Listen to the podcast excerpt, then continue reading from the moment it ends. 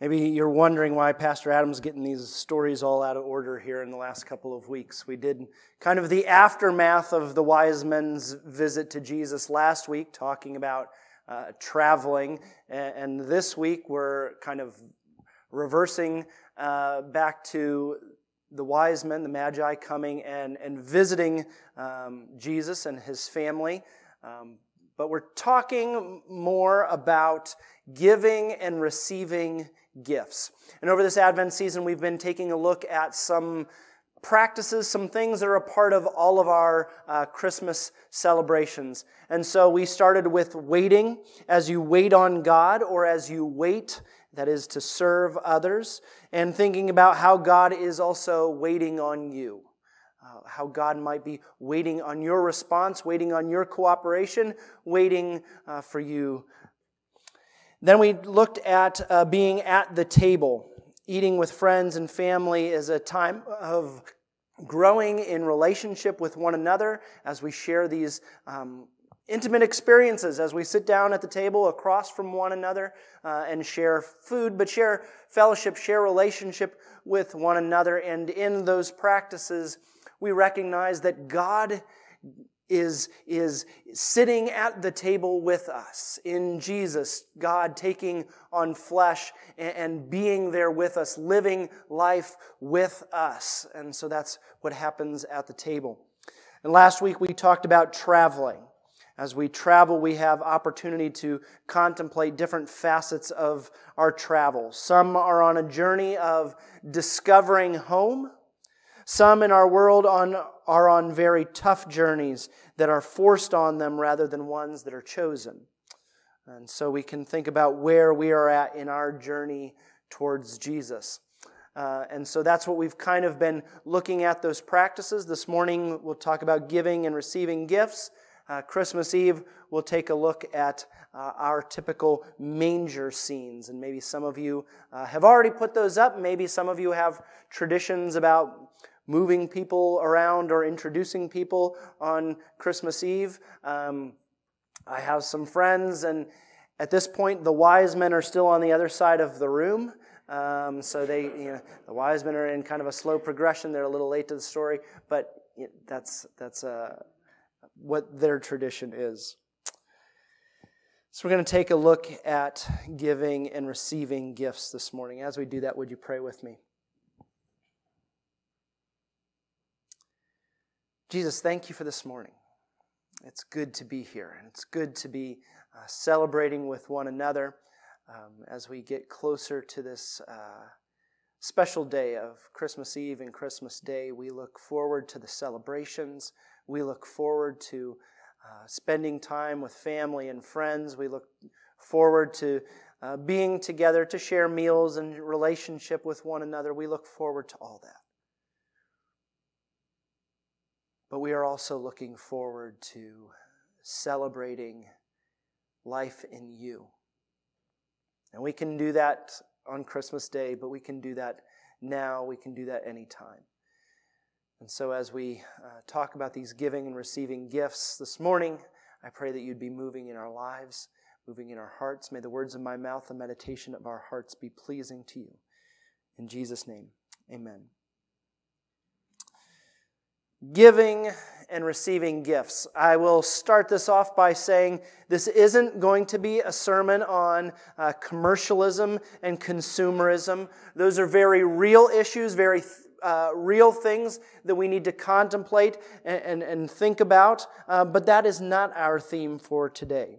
There's very good reasons why gifts and gift giving have been an important part of the Christmas season for a long time. There's, a, there's an important reason why that is a part of our tradition. And yes, our culture has taken things and twisted them and turned them and, you know, kind of blown them out of proportion. Uh, but gift giving and receiving gifts has been a part of the, the Christmas story really since, uh, you know, back at the beginning. It's not just because the Magi gave gifts. Gift giving would have been a, uh, a part of Jesus' life. There were different Jewish celebrations which involved giving and receiving gifts. One of them, uh, the, the festival of Purim, uh, which we read about in uh, Esther. Um, and part of the, the guidance for that celebration comes out of Esther 9:19. It says, "Therefore the Jews of the village uh, who live in the open towns hold the 14th day of the month of Adar as a day for gladness and feasting, a holiday on which they send gifts of food to one another." This was a, a, celebration, a holiday which commemorated the rescue of the Jewish people from Haman's attempted genocide uh, through the action of Esther. It was a day for feasting and gifts. And so celebrations with feasting and gift giving would not have been foreign to Jesus. It would have been something that he participated in, that his family participated in, that the, the people around him participated in. Gift giving is not um, an American invention, um, and so it's something that has been there. When we look at our story, we are working backwards from, from last week about the aftermath of the Magi's visit, which resulted in Herod attempting to kill off any potential rival kings, rivals to his throne. And Mary and Joseph end up fleeing for Egypt. And the story of the Magi sets up uh, really an interesting dichotomy in, um, in Matthew. Matthew's whole story is kind of about the spreading of the good news, the spreading of the story of Jesus. And, and we can see that kind of encapsulated near the end of Matthew's version, Matthew's uh, telling of the gospel, when he gives the Great Commission and he says, Go into all the world and preach the good news.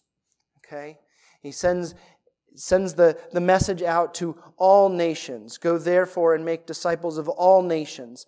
And so throughout Matthew's version of the story, Matthew is highlighting how this, this message is going out. And he's also highlighting how Gentiles, non Jews, are responding to this story.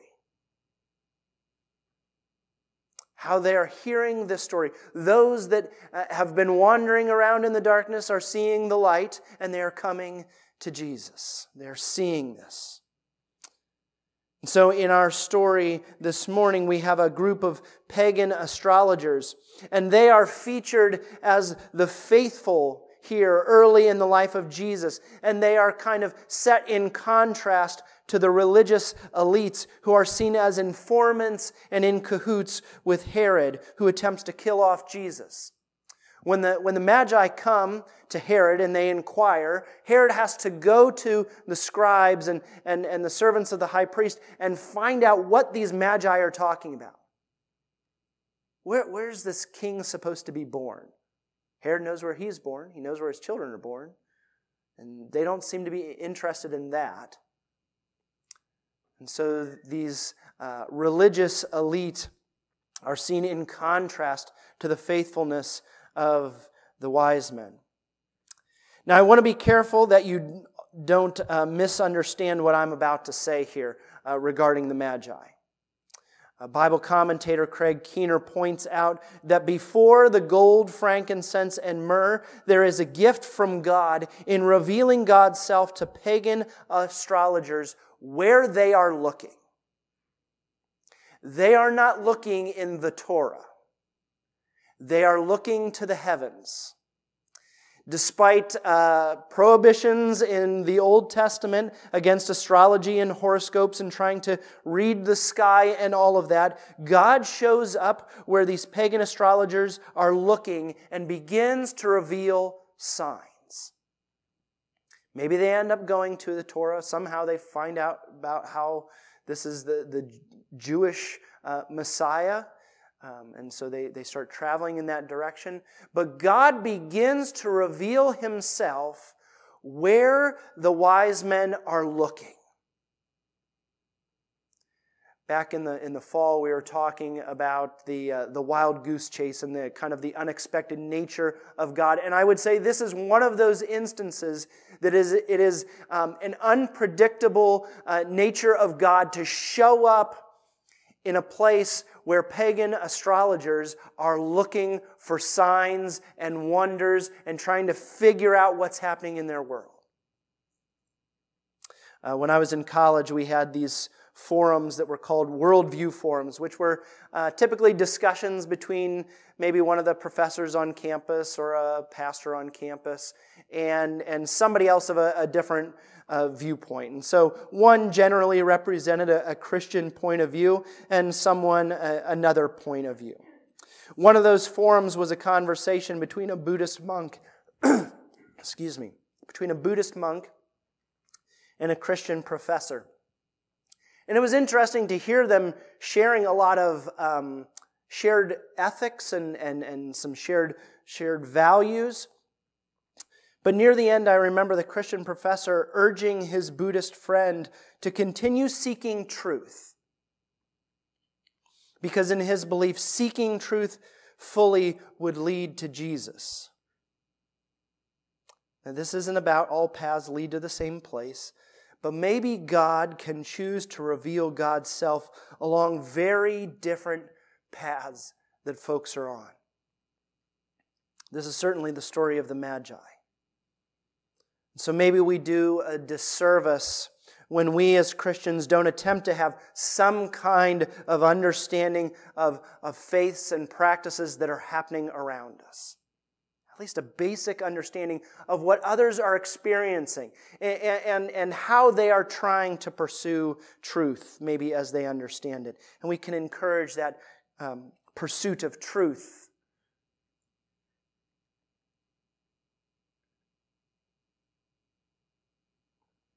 Scripture itself is often in conversation with and in response to religions that surrounded the Hebrews. Whether that's, you know, a lot of the Old Testament is in conversation with um, Babylonian practices and religions around them. Um, we see Paul is in conversation with some of the, the Roman, Greek pagan practices around him. He, he's aware of some of the things that are happening around him, and he's in conversation with those folks. And so, uh, Scripture itself is in conversation with other faith practices around them in the ancient Near East.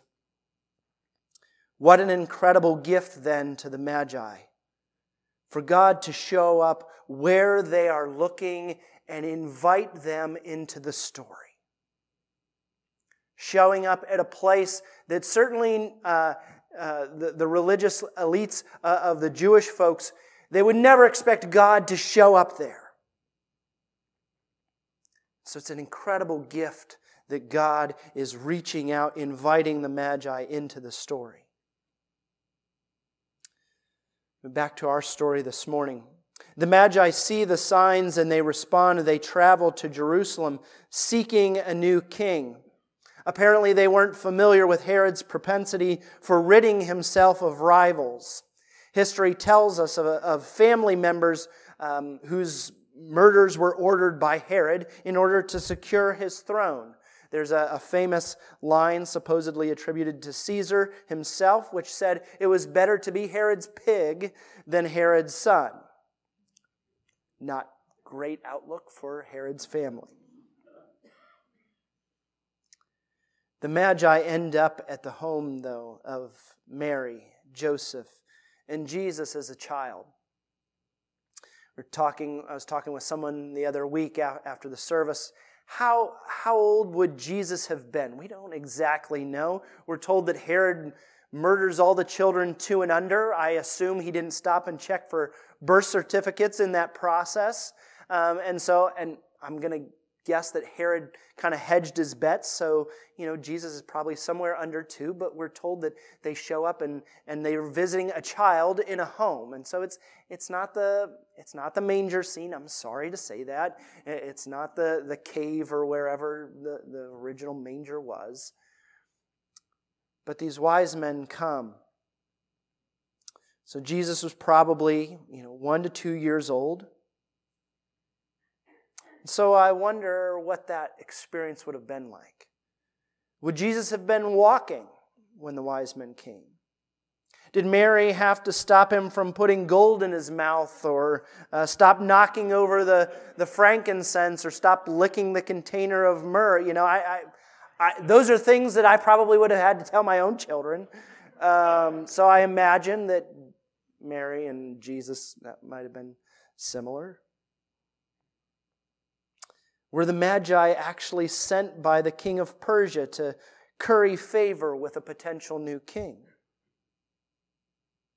Look at gold, frankincense, and myrrh. These were expensive, lavish gifts, probably intended to be distributed in a palace, not in a home in Podunk, Bethlehem. Right? These are gifts meant for a king, and I imagine the Magi are expecting a palace. Let me go back for a moment to God's gift. God entering into the story, inviting pagan astrologers, Gentiles into the story. Matthew highlighting the receptive faith of Gentiles and criticizing the religious elites. And in giving and receiving gifts, you and I are inviting others to the celebration of God entering into the flesh, entering into the human story small reminders of God's gift. So, when we're giving and when we're receiving gifts, maybe we need to, to take that experience and, and think in a deeper way about God's gift to us. You know, when I'm watching my kids open their gifts on Christmas, it's fun to see their faces light up. It's fun to see their reactions most of the time. The clothes gets always gets a little, you know, we give clothes. My parents gave us clothes. I never got excited about the clothes. And sometimes my kids don't. Although Garrett, Garrett tends to get more excited about clothes. It's fun to see their faces light up. And it's exciting to me to see what's in the boxes too, because often it's uh, just as surprising to me to see what we got them, right? Maybe some of you I'll be honest. Maybe some of you guys have that experience too.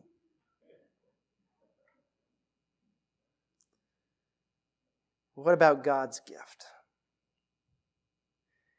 God gives us Himself in Jesus.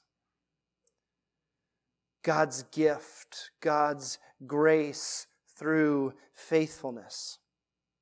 What has intrigued me over the last few years is learning a little bit more about gift giving in the ancient Jewish world.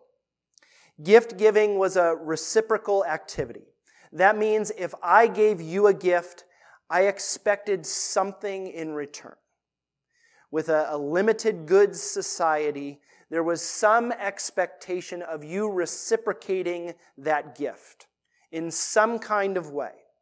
We see this a little bit uh, in the story of Jesus turning the water into wine. Jesus goes to this wedding feast, and, and guests would have brought some kind of gift, not unlike weddings today. Some kind of gift was brought. And it was expected that you would receive back a feast, food and drink. You would get that, that gift back in, in that celebration. And so when the family runs out of wine, they are, that, that couple is running the risk of being bankrupt and being shamed from the very beginning of their marriage. And so Jesus steps in and rescues them, saves them from shame, saves them from, from being completely bankrupt at the very beginning.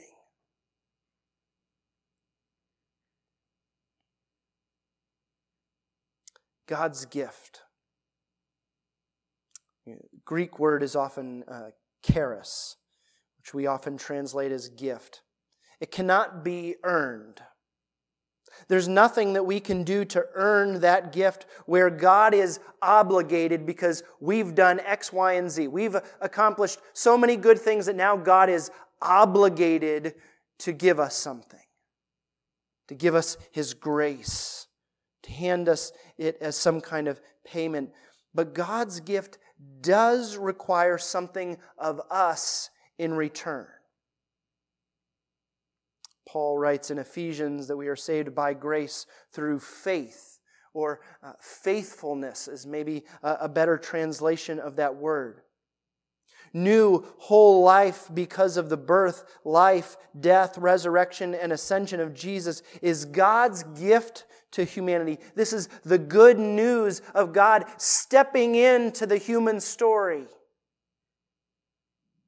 Pagan astrologers are invited in. Outcast shepherds are invited in. The whole world is invited in. You and I are invited in.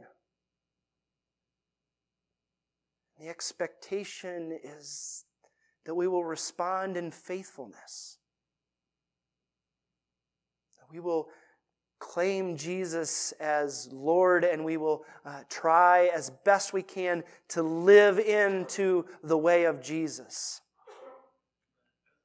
You know, I have this odd expectation of my kids on Christmas after they open their gifts. I expect that they will enjoy the gifts. Maybe not the clothes. Sorry. But I expect that they'll open the gifts, that they'll uh, have fun with them, that they'll use them, that they won't just take them right away and smash them to bits and pieces. I like to at least go 24 hours before any of our Christmas gifts get destroyed in some way. And I get it. Accidents happen. And that's the truth of our, our Christian walk with Jesus, is that accidents happen. We screw up, things get broken.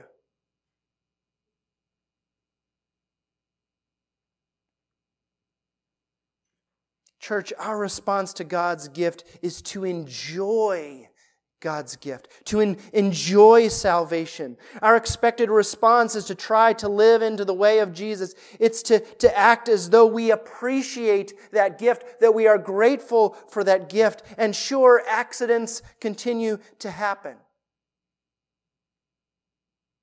But we're also told that if we confess our sin, that is our brokenness, He is faithful and just and will forgive us our sin and cleanse us from all unrighteousness. So, giving and receiving gifts is meant to be part of a festive celebration of God coming into the flesh. Yes, it's been commercialized and consumerism is an issue, but giving and receiving gifts is at the heart of this celebration. Who are you giving gifts to this season? And which brings you more joy, giving or receiving? And how are you responding to the gift of God in Jesus? How is God revealing God's self in the midst of your story? The story of those around you. Maybe we're not always looking in the right places. Maybe friends, family around you, you think they're not looking in the right places. But maybe God is revealing God's self even in the midst of their story. Even if they're not looking in the right places, even if they're looking up at the stars. Following the service this morning, I'm going to hang up hang out up here following the service. If you've never taken the step of receiving God's gift of grace and love and wholeness, I'd love to talk with you more about that. God's gift of grace and salvation is free, nothing you can do to earn it. But God's gift does invite us to reciprocate in faithfulness to the reign of God in Jesus. I'm also going to invite you back on Friday night at 7 p.m. for our Christmas Eve service. I know uh, some of you are already going to be involved in the, the waiting and the uh, sitting at the table, the eating, the traveling, and giving and receiving gifts that night. And so I will wish you a Merry Christmas if I don't get to see you on Christmas Eve. But in the next week or so, especially, I want to invite you to go through these practices of waiting, traveling, being at the table, and giving and receiving gifts, and to contemplate Christmas in a very intentional way. Soak in those moments. Soak in those times. Think about how God is moving in your life. Think about how God is birthing something new in your life. Be aware to how God is moving around you in the lives of those that you travel to, that you uh, sit at the table with, in the lives of those that you give and receive gifts from. Be aware of how God is moving in that time.